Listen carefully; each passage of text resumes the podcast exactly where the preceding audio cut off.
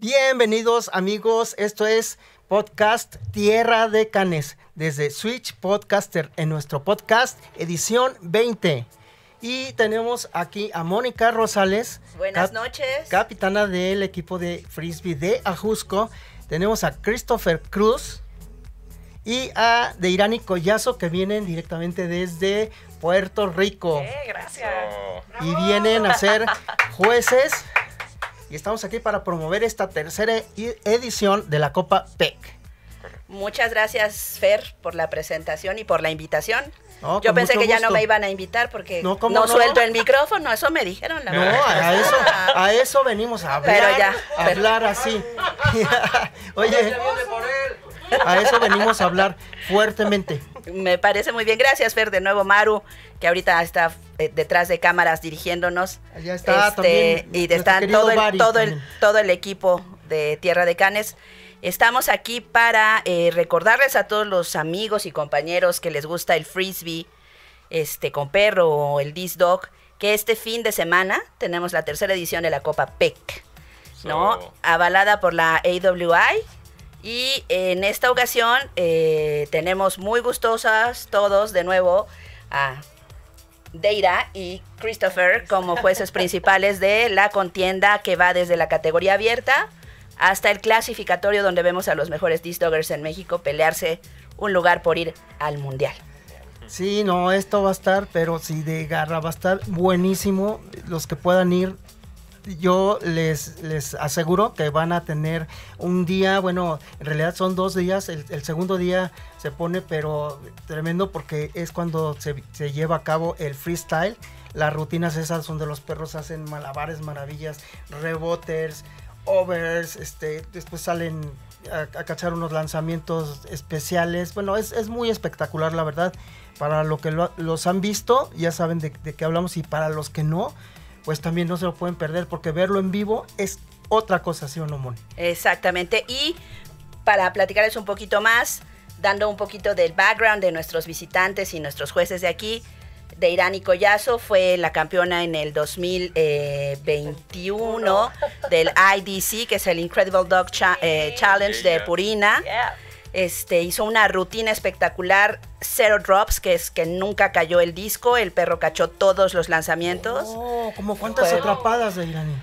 Usualmente mi rutina tiene alrededor de entre 25 y 30, en realidad no me acuerdo. En el momento me senté a contarlas, pero ya realmente no me acuerdo. Es que bueno, 25 o 30 para todos modos es muchísimo, sí. Y para hacer de esos 25 o 30 tiros precisos y que lo atrapes, que eres buenísimo.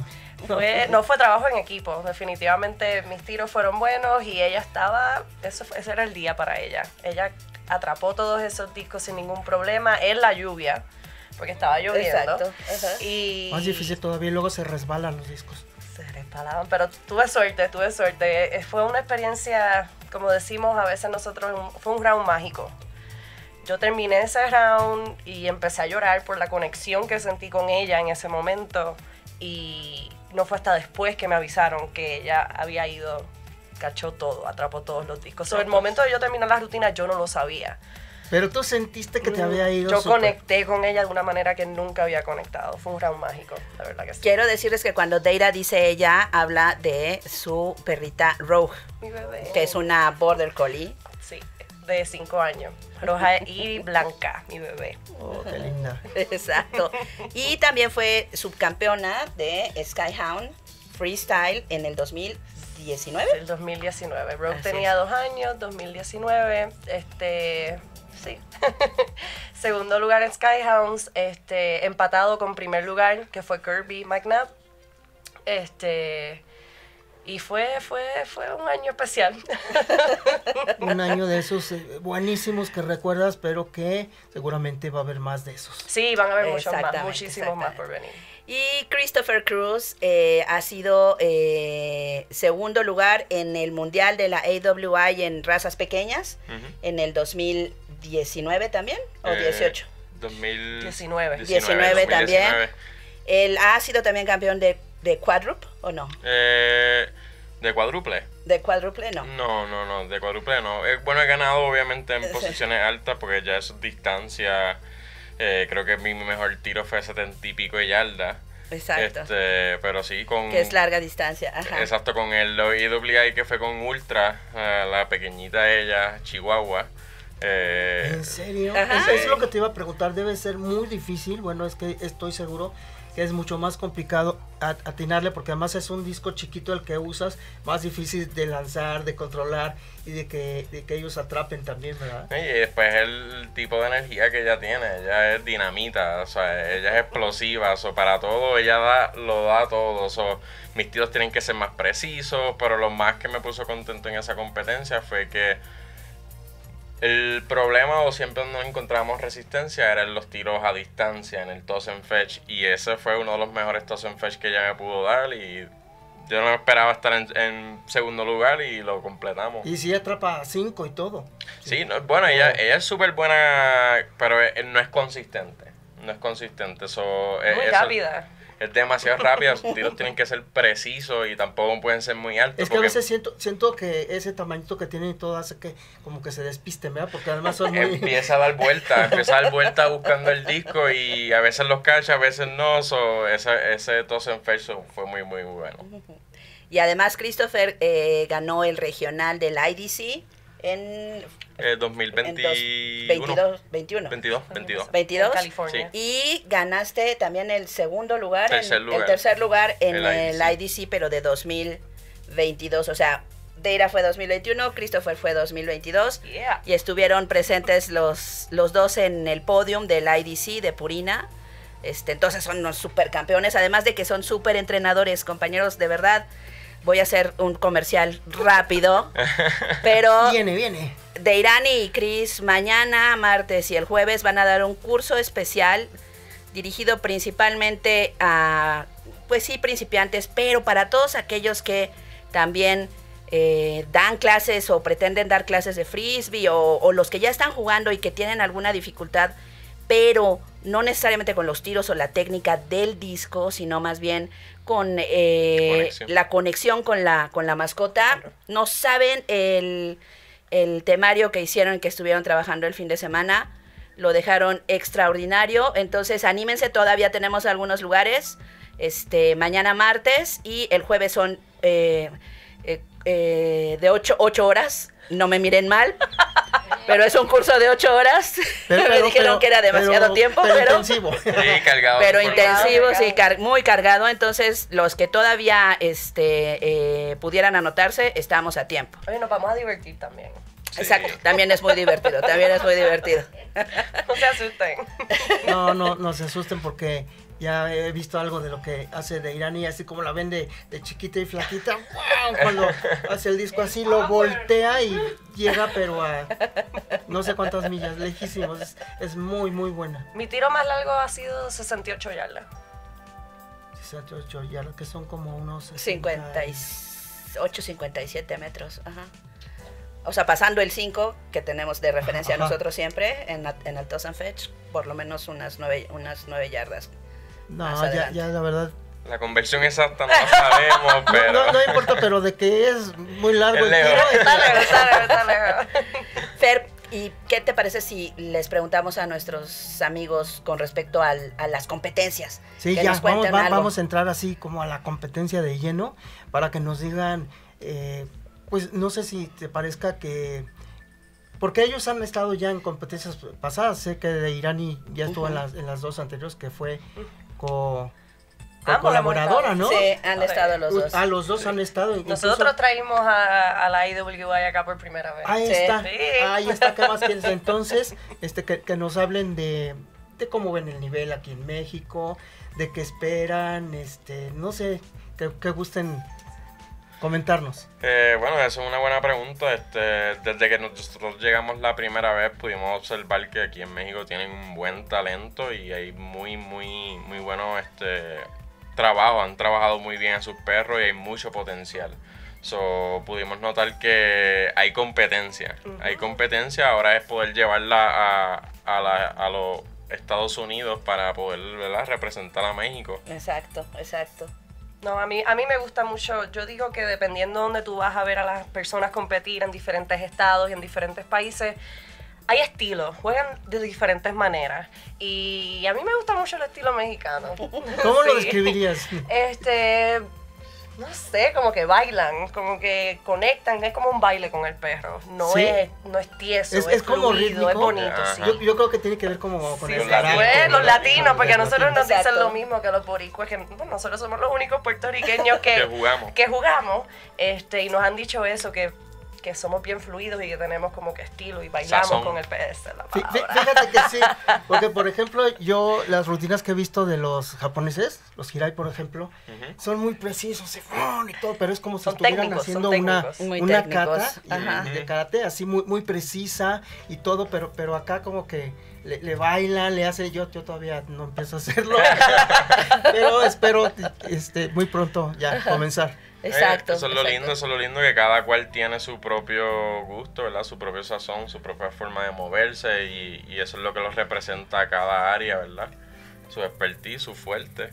Sí, porque aparte de que se cuentan obviamente las atrapadas de los discos y demás, yo creo que también tiene que ver como ese ritmo, esa emoción que le imprimes y es cuando la gente ¡wow! grita por una atrapada y todo y me dijeron que eso lo toman en cuenta los jueces y le suma, ¿es cierto? Los jueces ven varias cosas, los jueces están viendo el movimiento entre el equipo, la creatividad entre cómo el perro y el manejador se mueven juntos y se comunican en el campo. Es bien importante que el manejador esté bien consciente de dónde está su perro y cómo se está moviendo, el viento, todas estas cosas también tienen que ver. También juzgamos humanos, las habilidades del humano solo, los trucos, diferentes soltados del disco que hace. Y lo otro también que juzgamos es, aparte de las cachadas, el equipo y el humano, es el perro. El perro también es bien importante, cómo muerde el disco, su intensidad. La intensidad, cómo si está pendiente, viendo cómo se mueve el disco, cómo el dueño se mueve, todas esas cosas se ven. Al final la conexión es una de las cosas más importantes, porque ahí es donde tú ves esa fluidez, tanto en la música, tanto con el perro, la conexión de ellos dos para mí es una de las cosas que yo siempre estoy pendiente, aunque ¿verdad? Todo depende de qué me toque a mí juzgar como juez, pero siempre estoy porque... Por lo menos en mi gusto, en mi ojo, siempre lo que me ha hecho como que es conectar con tu perro. Si tú conectas con tu perro, todo lo demás es... Sí. Claro, y tomar en cuenta, ¿verdad? Que ellos están corriendo la mayor parte del tiempo, ¿no? Entonces, ese es otro aspecto que según usted toma muy en cuenta, que el manejador... no esté nada más parado en un mismo lugar. Sí, que corra igual que el perro. ¿No? Que corra.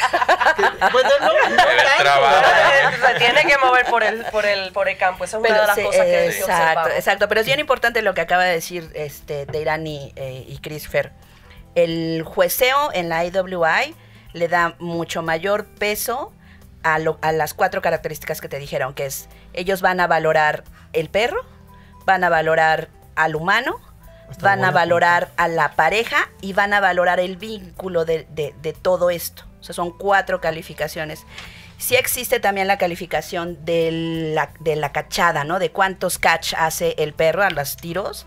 Pero ese en realidad no suma en la calificación final. Que ya es obvio porque se supone que sea una atrapada, ¿verdad? Exactamente, que al final sea una atrapada, pero no es lo más importante. Entonces... algo de lo que procura mucho la asociación y ellos como entrenadores y como jueces es que el bienestar del perro sea lo principal en lo que estemos enfocados y que nos divirtamos cuando hacemos una rutina de freestyle y que cuando jueguen toss and fetch o toss and catch no estemos presionando al perro porque cacho, porque no cacho. Yo creo que esta forma de juego es una forma muy, muy... bonita para empezar en todo esto que es el Disc Dog. Es un truco y un tiro. Pues se puede decir que es un truco. Es un truco y aparte un tiro. O sea, vale hacer trucos, el que pase, el que haga. Hola, Maru.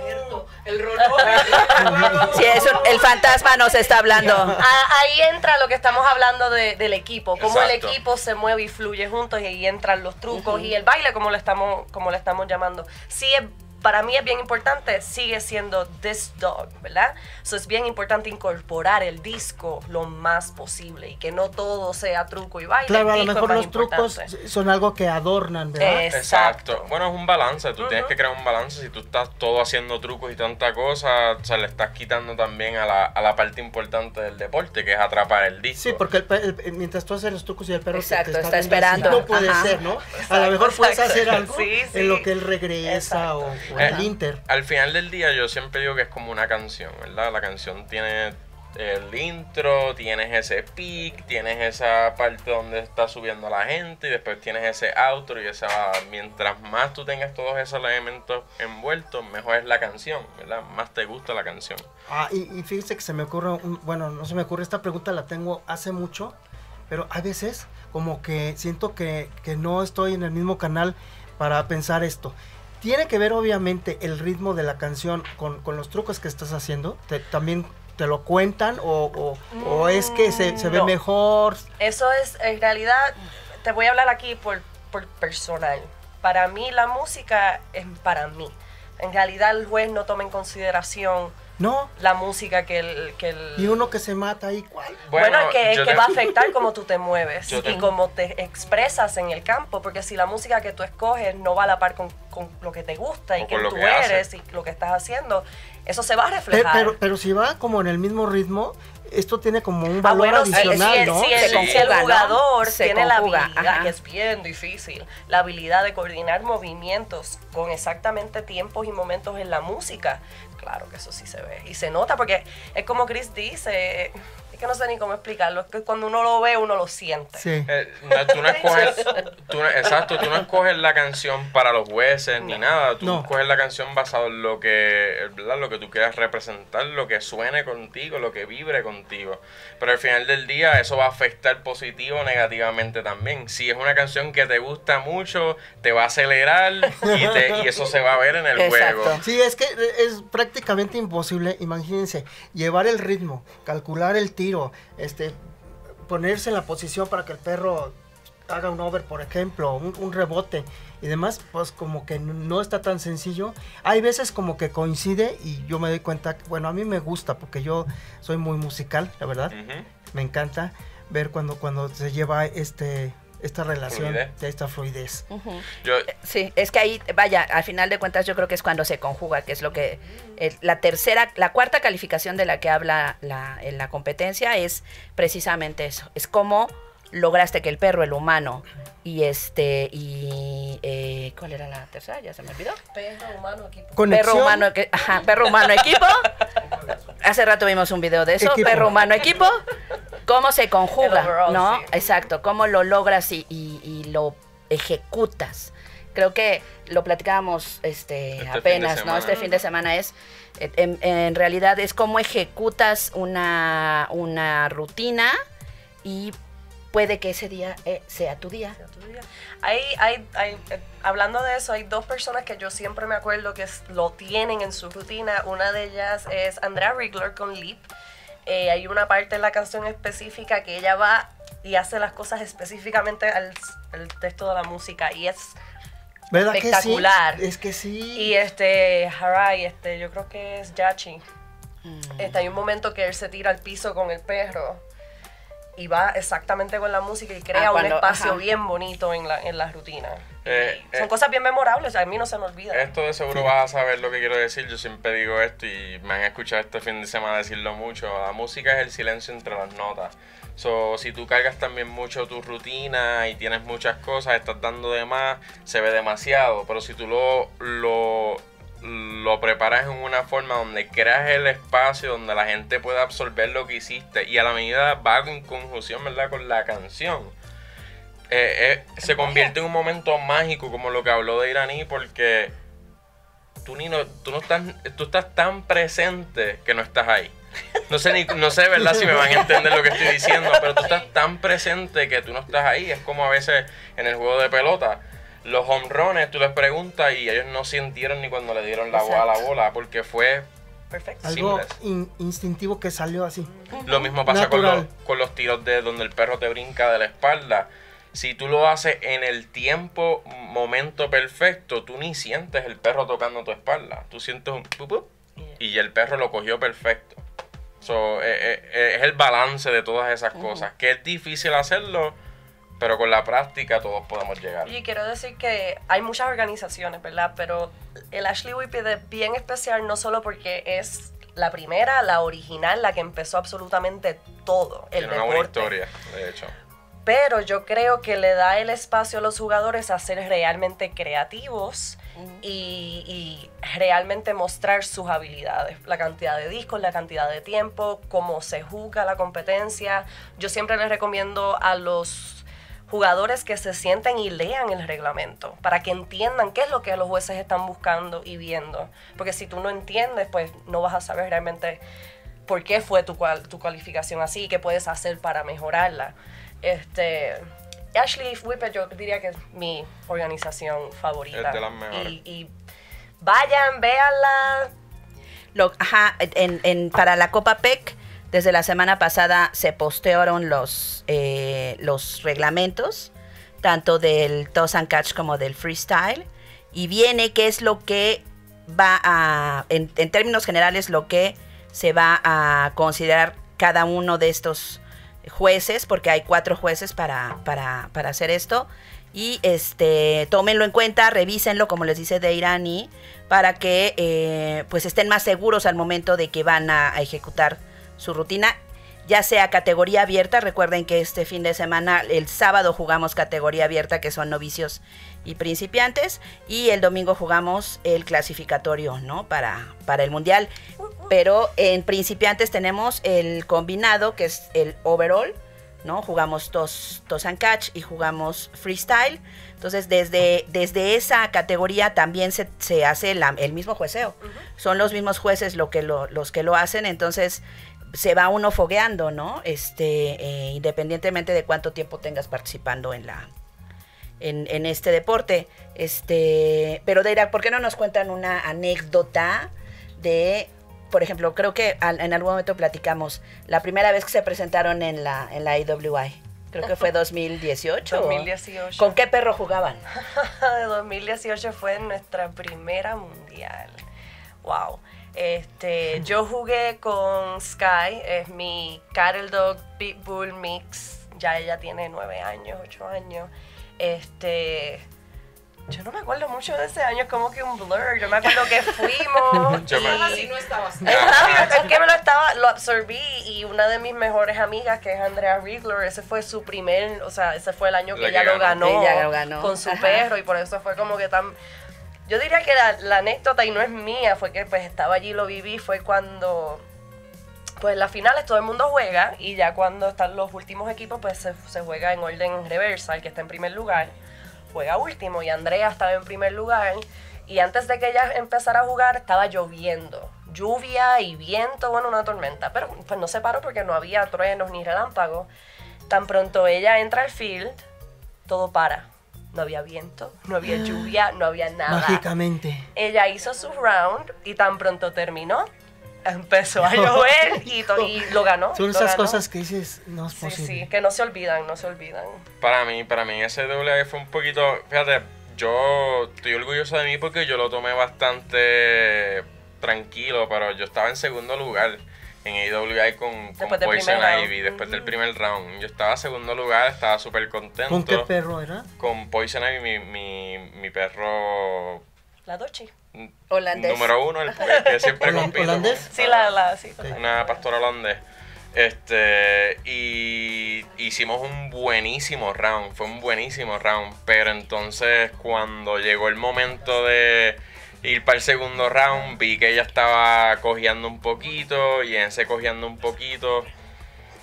decidí tomar la decisión, y pues obviamente pues la paré, no le iba a jugar así con esas condiciones, pero nada, todo salió bien, ella no tenía nada, simplemente pudo haber sido que se lastimó un poquito en una de sus piernas, pero dentro de todo... ¿Sentiste que estaba como...? No, se veía. Ya se veía, exacto, sí. Después de ese primer round, y yo, pues mira, yo no lo voy a... Obviamente yo prefiero estar... Que mi perro esté en las mejores condiciones. Pararlo ahí. Sí, no, totalmente. Porque al final del día, El perro no sabe que tú eres el que estás compitiendo, él no sabe que tú te vas a ganar el premio, él no sabe, él lo que quiere es conectar contigo. Y para mí eso es lo más importante, al final del día es mi conexión con mi perro, y si ella y yo no los gozamos, eso es lo más importante. So, tuve que tomar la decisión, la paré y pues nada, en ese momento las cosas tienen que ser como tienen que ser. Pero yo creo que eso es de las cuestiones más importantes de las que ellos hablan, ¿no? No forzosamente tiene que suceder en el momento, ¿no? Tú puedes tomar la decisión y estuviste practicando todo el año y pues te retiras porque le das prioridad al perro. Al perro. Claro. Sobre todas las cosas le das prioridad al perro, ¿no? Bueno, voy a robarme el papel de mi amiga Maru. Pero y voy a mandar saludos a quienes están conectados. Está Shari. Muchas gracias por conectarse. Hola, Shari. Está Happy también está conectada. Happy estuvo aquí. Comando, muchas gracias también por conectarse. Comando. Está Maru. Ah, ¿por qué está conectada Maru? Saludita a Maru. Está nuestro amigo Carlos, el dueño de Draco. Está Luis también. Luis, el dueño de Kylo y Shakti, nuestro amigo Luis Alfredo González. Está nuestros amigos de Frisbee Oriente, también están conectados. Está Edgar, el eterno principiante, que ya no se puede ya no puede seguir en principiante. Puede ser en principiante, ya tiene que jugar. Sería un abuso. Nuestra amiga Alma Beltrán, está también Carla Fuentes, muchos saludos a Carla. Está José Elías, felicidades a Tierra de Canes. Y por tenernos aquí, mi querida Maru. Y viene una pregunta de José Elías. Dice, ¿qué es lo más importante para iniciarse en el Disc Dog? Yo diría que una de las cosas para iniciar hasta en cualquier deporte es tener, ¿verdad?, unas bases con tu perro, ¿verdad? Tener una base de conexión, una base de comunicación. Porque si no tienes eso, ¿dónde comienzas, verdad? No puedes comenzar a hacer que tu perro se vuelva loco con el disco si apenas no te mira o no conecta contigo. So, siempre, y cuando digo obediencia no me refiero, ¿verdad?, que tenga los comandos de sit down y todas estas cosas, pero simplemente que tengas una buena comunicación con tu perro, que te preste atención y tú seas su persona. Eso es bien importante, ¿no? Yo creo que la parte esencial de cualquier deporte o de cualquier actividad, así sea trotar con tu perro, es que tengas una conexión con él. Y como dices tú, este fin de semana algunas cosas de las que reforzamos muchísimo más es que el perro te mire, ¿no? O sea, es esa parte tan valiosa, ¿no? Que el perro que tenga ese contacto visual es contigo. Lo primero que debemos de tener. Y bueno, ya aquí dando también mi punto de vista, como para empezar el juego, sería ver si tiene presa o si podemos despertársela, ¿no? Con un trapito, con un juguete, si lo sigue. Y es como realmente surge la magia, ese inicio, donde con ese juego podemos pasar a otra cosa y después lanzarle la pelota, que te la regrese. En fin, yo creo que esa es la forma de un buen inicio. Como dices tú, pues con unas bases, pero siempre con un refuerzo positivo, que sea algo alegre, que el perro siempre esté moviendo la colita de felicidad, ¿no? Exactamente. Oigan, chicos, ¿y cómo se ven ustedes para estos campeonatos del mundo? Nosotros. Ustedes en este año. Yo personalmente, Deirani Collazo, a que se pasó en la playa.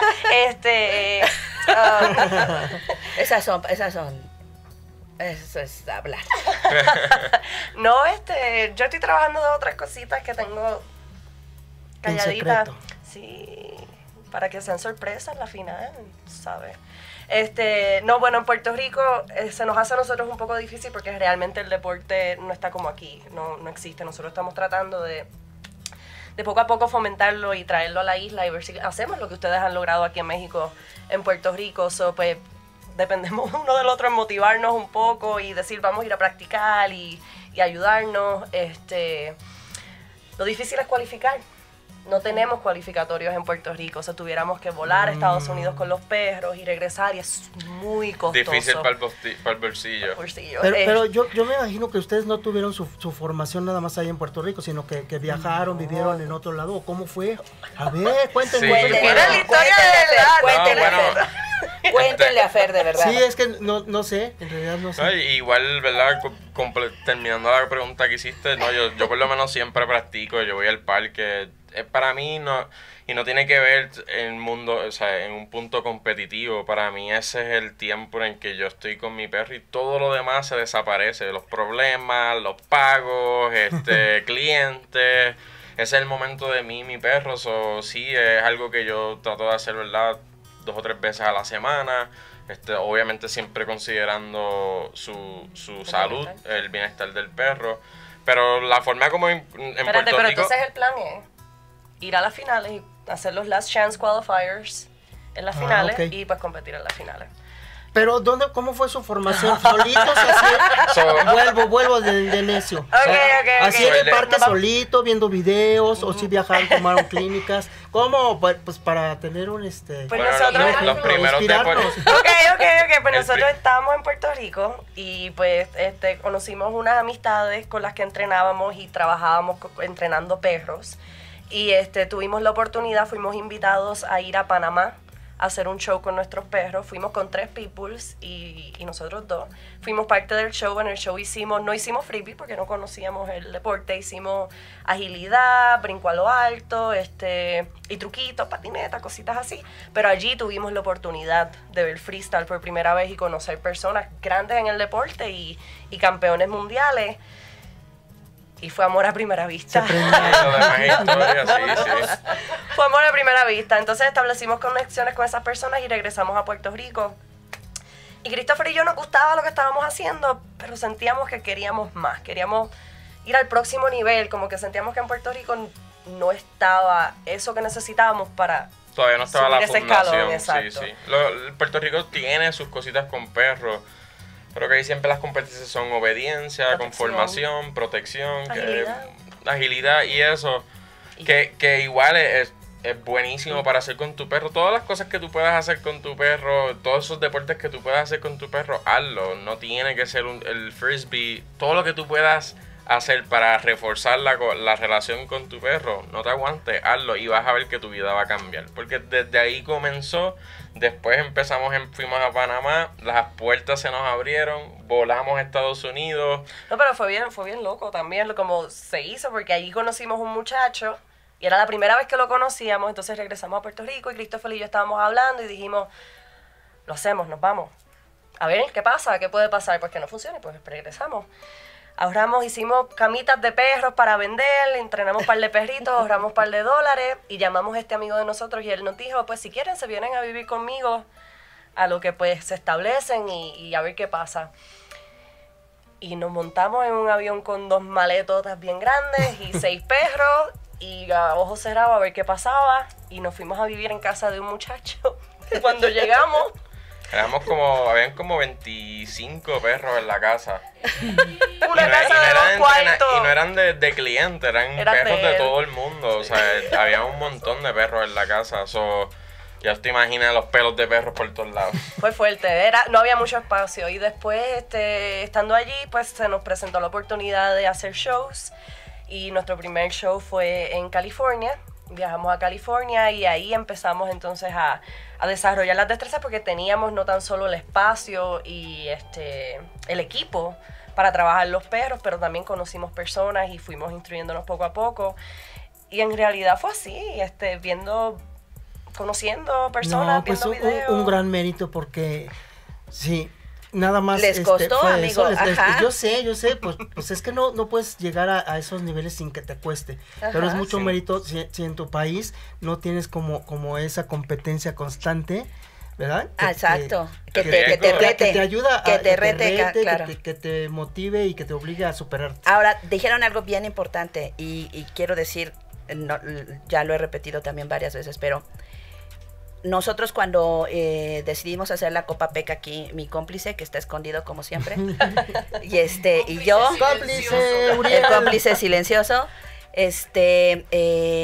yo lo que vi en ellos es que ellos no jugaban solo con el típico border o con el típico galgo o con el blue heeler, no, ellos tenían jugando pitbulls, mestizos, el holandés, Yo no, bueno, en esa época yo creo que Rogue apenas acababa de... No, y ni Ivy. Fue la última. Ni ¿no? Ivy tampoco. O sea, lo que pasaba con los pitbull fue que nosotros, en ese entonces, en Puerto Rico, los pitbull eran ilegales.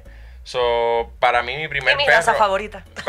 Mi primer perro fue un pitbull, y de hecho te puedo decir que yo les tenía respeto porque no sabía en el mundo cuando me estoy introduciendo, que aprendí muchas de las cosas gracias a Deirani.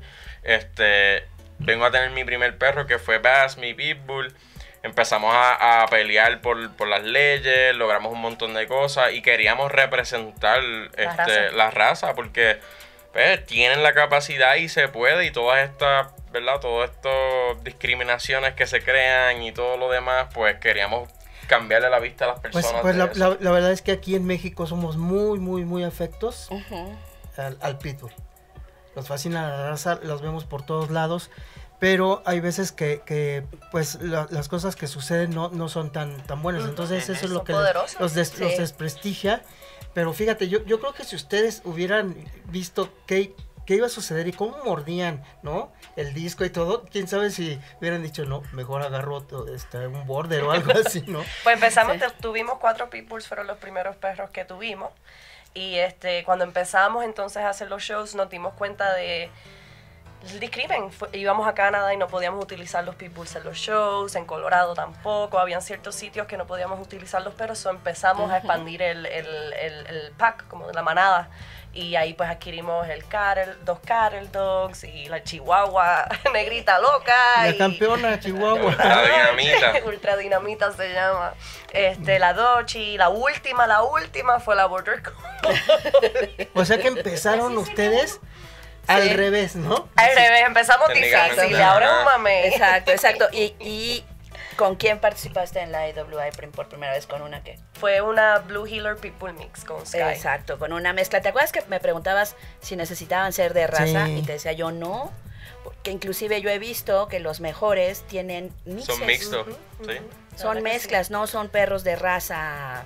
con pedigrí y demás, o sea, no quiere decir que sean malos. No hemos hablado tanto así como a detalle, y me gustaría hablar de la distancia del Poison Ivy, que también, bueno, a mí me apasiona, me encanta, de hecho he estado más tiempo en eso y apenas estamos incursionando en lo que es el freestyle, pero a mí me gusta mucho. Yo me pongo a veces a ver los videos y cuántos segundos tarda el perro de que lanzo a que llega, cuánto tarda en regresar, cómo puedo hacerle para que lo haga más rápido, para que me entregue, por favor, ustedes me van a ayudar. Hay muchas técnicas para subir esa intensidad. El dozen fetch no es fácil.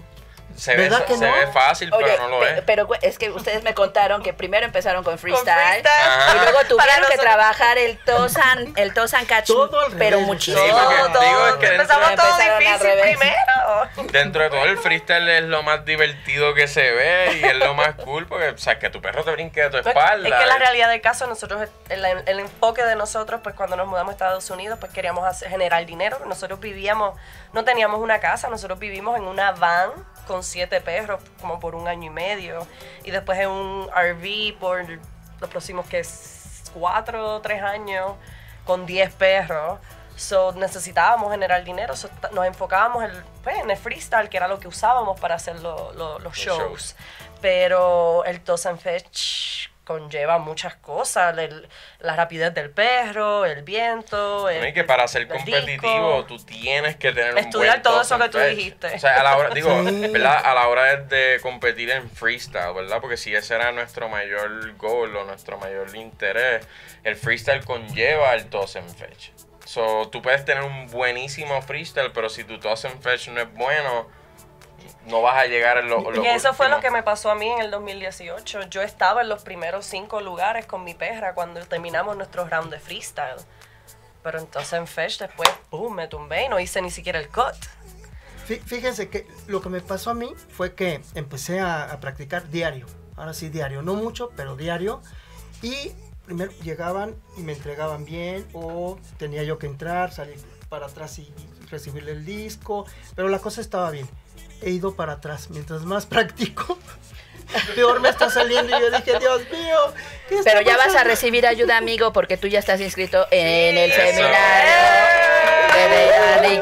Claro, no, es que ya me dijeron que ustedes son especialistas y que me lo van a resolver. Voy a interrumpirlos otra vez, sí, porque ya aquí hay más gente conectada. Está conectada...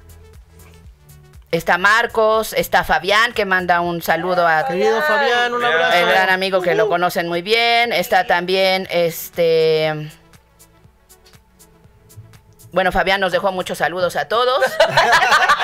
Y también gracias. Estaba Mayori Herrera también estaba conectada. Y, pues bueno, todo eso, amigo, en el seminario lo pueden ver. Muchos de esos temas. Oye, que ellos han aprendido. Volviendo, hablando un poquito del Tosen Fetch. Es bien, yo era pésima, pregúntale a Christopher, yo no pasaba de esas 30 yardas, mala. Y iba a las competencias y me posicionaba en los primeros lugares en freestyle y tan pronto hacía mi round de Tosen Fetch, no cualificaba. Y dije, no, esto no puede seguir. Y yo me iba sola al parque, con mis 30 discos, establecía la zona, la medida, y hasta que todos mis discos no cayeran en esa zona, yo no dejaba de tirar.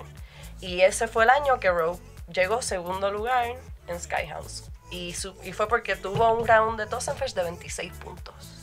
Fíjate. Pero sola. O sea, es igual importante practicar solo.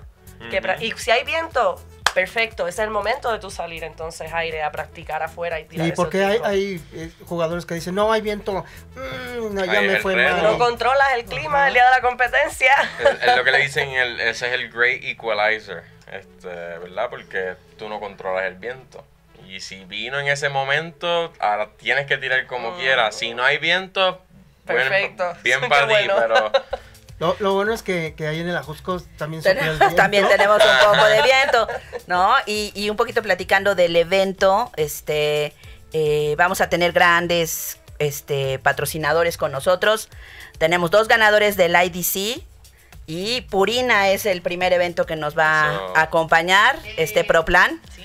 Es Pro Plan, Lupita por ahí sí nos escucha.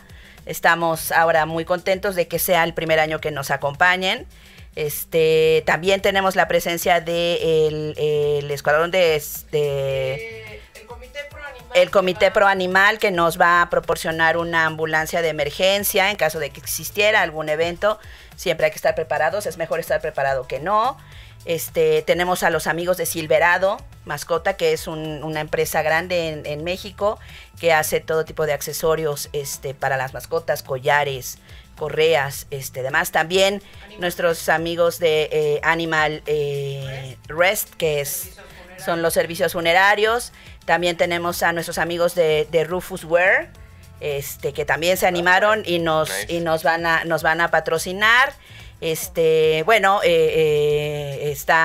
nuestros amigos se me olvida, de Escuadrón Animal, la veterinaria de nuestro amigo Oscar, que él nos da todos los servicios veterinarios. También está unos compañeros nuevos que se han integrado al Club Ajusco, que se llama Q, que también nos van a patrocinar. Y vaya, pues se van sumando, no quisiera. Sí. Cargado, está cargado. Está bueno. Y bueno, está Animal Training también, y está Tierra de Canes, y está todos patrocinamos el evento, ¿no? Pero bueno, pues estamos aquí mostrando unos de los disquitos de Ashley Whippet. Si los vemos. Estos son los que se van a dar en el evento, compañeros, para que se firmen. Por los jueces, aprovechen para que se noten. Pero bueno, pues muy contentos de que están estos patrocinadores nuevos. Está, ahora sí, ya vi, está Jelly García, está conectada, muchas gracias. Está Mayori. Y ahora tenemos una pregunta. Edsel también se acaba de conectar, les manda muchos saludos a todos. Teníamos una pregunta por aquí que decía, ¿cómo será la seguridad para nuestros perros en este evento? ¿Por qué no nos cuentes un poquito, Deirani, de qué es lo que tienen que hacer para que haya seguridad? Yo sé que eso te encanta. Sí, esta es mi parte favorita. Incluso está en el reglamento de la AWI. Todo perro, absolutamente todo perro, al menos que esté en el campo durante su round, tiene que estar en correa en todo momento. ¿Ok? en todo momento. Así que lleven correa para sus perros y en un mundo perfecto llevarían su jaulita o kennel para que así puedan disfrutar y no tengan a su perro amarrado todo el tiempo. Incluso tienes que llevarlo a la pista con correa. Se supone que tú esperes a que el jugador al frente tuyo termine, salga, tú entras con el perro en correa, le quitas la correa, la sacas del medio y haces tu round. Terminas el round, agarras el perro, le pones su correa y caminas fuera. Todo perro en todo momento tiene que tener correa. Es regla del Ashley Whippet. Yo también. Bueno, si te consideras perro. Entonces con correa. Con correa. Voy a estar siempre he estado bien pendiente. Para mí es algo bien importante. Yo he viajado mucho, he ido a muchas competencias, a mundiales. Y tú sabes, sí, mi perro es bueno, pero pues hay perros que necesitan su espacio, ¿ok? Y hay perros que tal vez no son muy amigables, le puedes dañar el round a otra persona. Una persona puede tener un round perfecto. ¿Te imaginas que yo hubiese estado en mi round de freestyle mágico y alguien se le hubiese soltado un perro y lo matas, ¿no? Ah, lo más probable. Seguro sí. Queremos evitar esas cosas y ser justos con todo el mundo, ¿me entiendes? Hay que estar considerados de los demás. Mejor prevenir que lamentar. Exacto. ¿Por qué? Explícame por qué nada más se puede entrar con un disco. Porque yo tengo esperanza de que me digan, ¿puedes llevar tu seguro? Para todos. Bueno, al menos que comiences una organización nueva.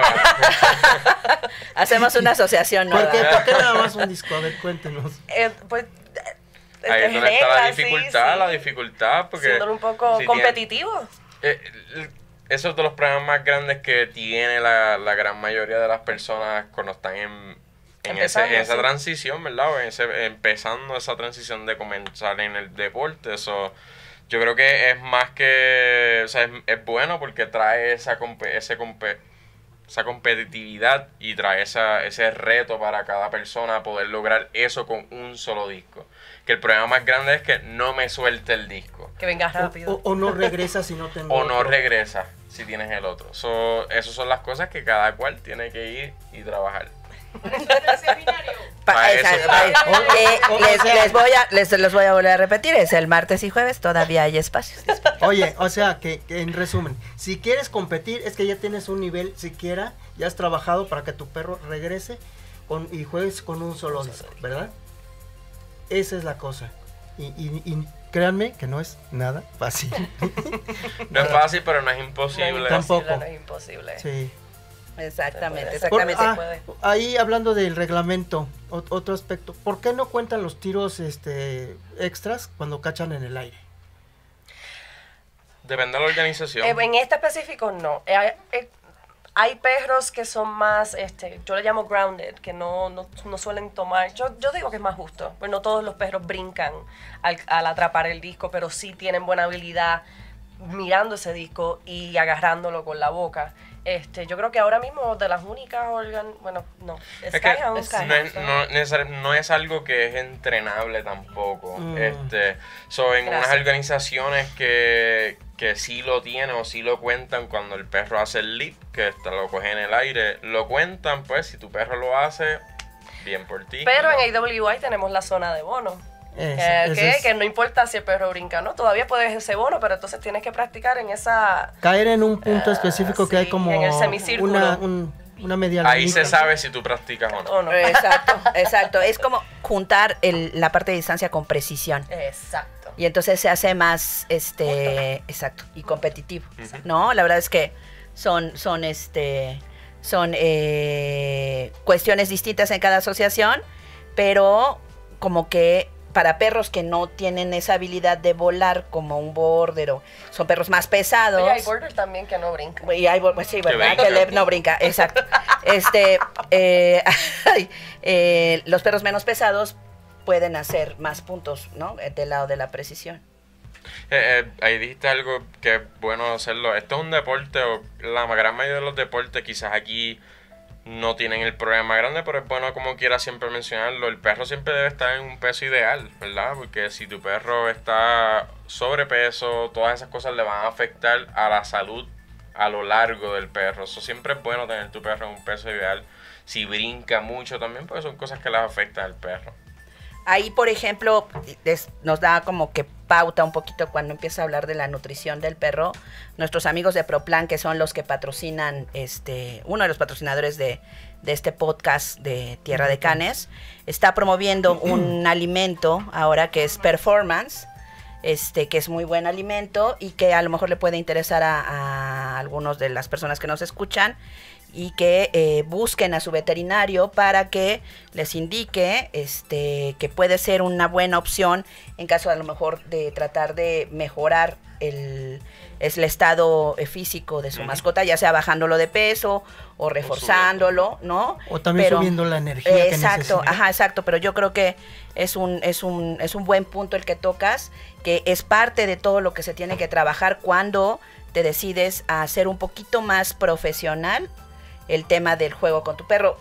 Debería de ser siempre, ¿no? No voy a retirarlo de profesional, exacto, pero debiera de ser siempre, ¿no?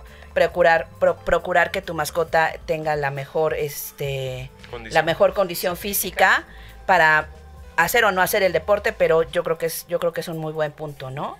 Y yo solo les quiero recordar, antes de que ya nos vamos a acabar el tiempo, las inscripciones de la Copa se hacen en la página del Canine Tosan Fecha Ajusco, el evento, y viene la zona de boletos. Si le dan clic ahí, les da el acceso al formulario para que ustedes se inscriban y después manden el pago de su inscripción. Las inscripciones se cierran el 31 de mayo. Estamos tratándolo de hacer con 2 días de anticipación para que nos dé tiempo de después hacer una rifa, un sorteo para ver el orden de los jugadores, y que cuando lleguemos al campo el sábado para iniciar a las 8:30 de la mañana, ya tengamos la mayoría de las cosas trabajadas. El campo se va a aperturar a las 7 para todos los que quieran llegar desde muy temprano y estar en tiempo.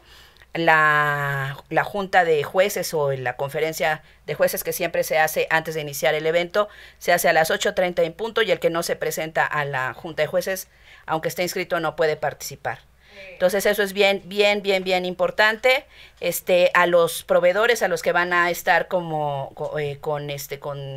productos y demás dentro del evento, se les pide que se presenten el viernes de 9 a 2 de la tarde para que lleven todas sus cosas y estén listas ya el sábado en la mañana. Y los competidores que quieran llevar sus carpas también de 9 a 1 del viernes pueden llevarlas y poder apartar su lugar. Pero sí es muy importante para este sábado. Esto es para los participantes y para público en general. Exacto. A partir de las 9 de la mañana empieza la competencia. Y no se lo pierdan, porque aparte de que es un espectáculo increíble que se ve muy pocas veces al año aquí en México, es un ambientazo, pero sensacional. Sí, se pasa muy divertido. Imagínate, hay perros. ¿Qué más? Atrapando discos en el aire, o sea. Atrapando discos en el aire, exactamente. Pues, Fer. Pues amigos de Tierra de Canes, gracias por vernos, por llegar hasta el final de este podcast número 20, en el cual tenemos estos invitados de lujo, como son Deirani y Christopher. Gracias por invitarme. Y desde luego Mónica, que le robé el lugar a Maru porque está allá atrás. Allá está también organizando y todo, y pues bueno, ya se desquitará para el próximo para hablar todo. Sí, exacto, ella va a hablar todo el tiempo. Y bueno, esto fue el podcast de Tierra de Canes, y no se pierdan el próximo. Tierra de Canes, siempre leales, siempre fieles. Gracias.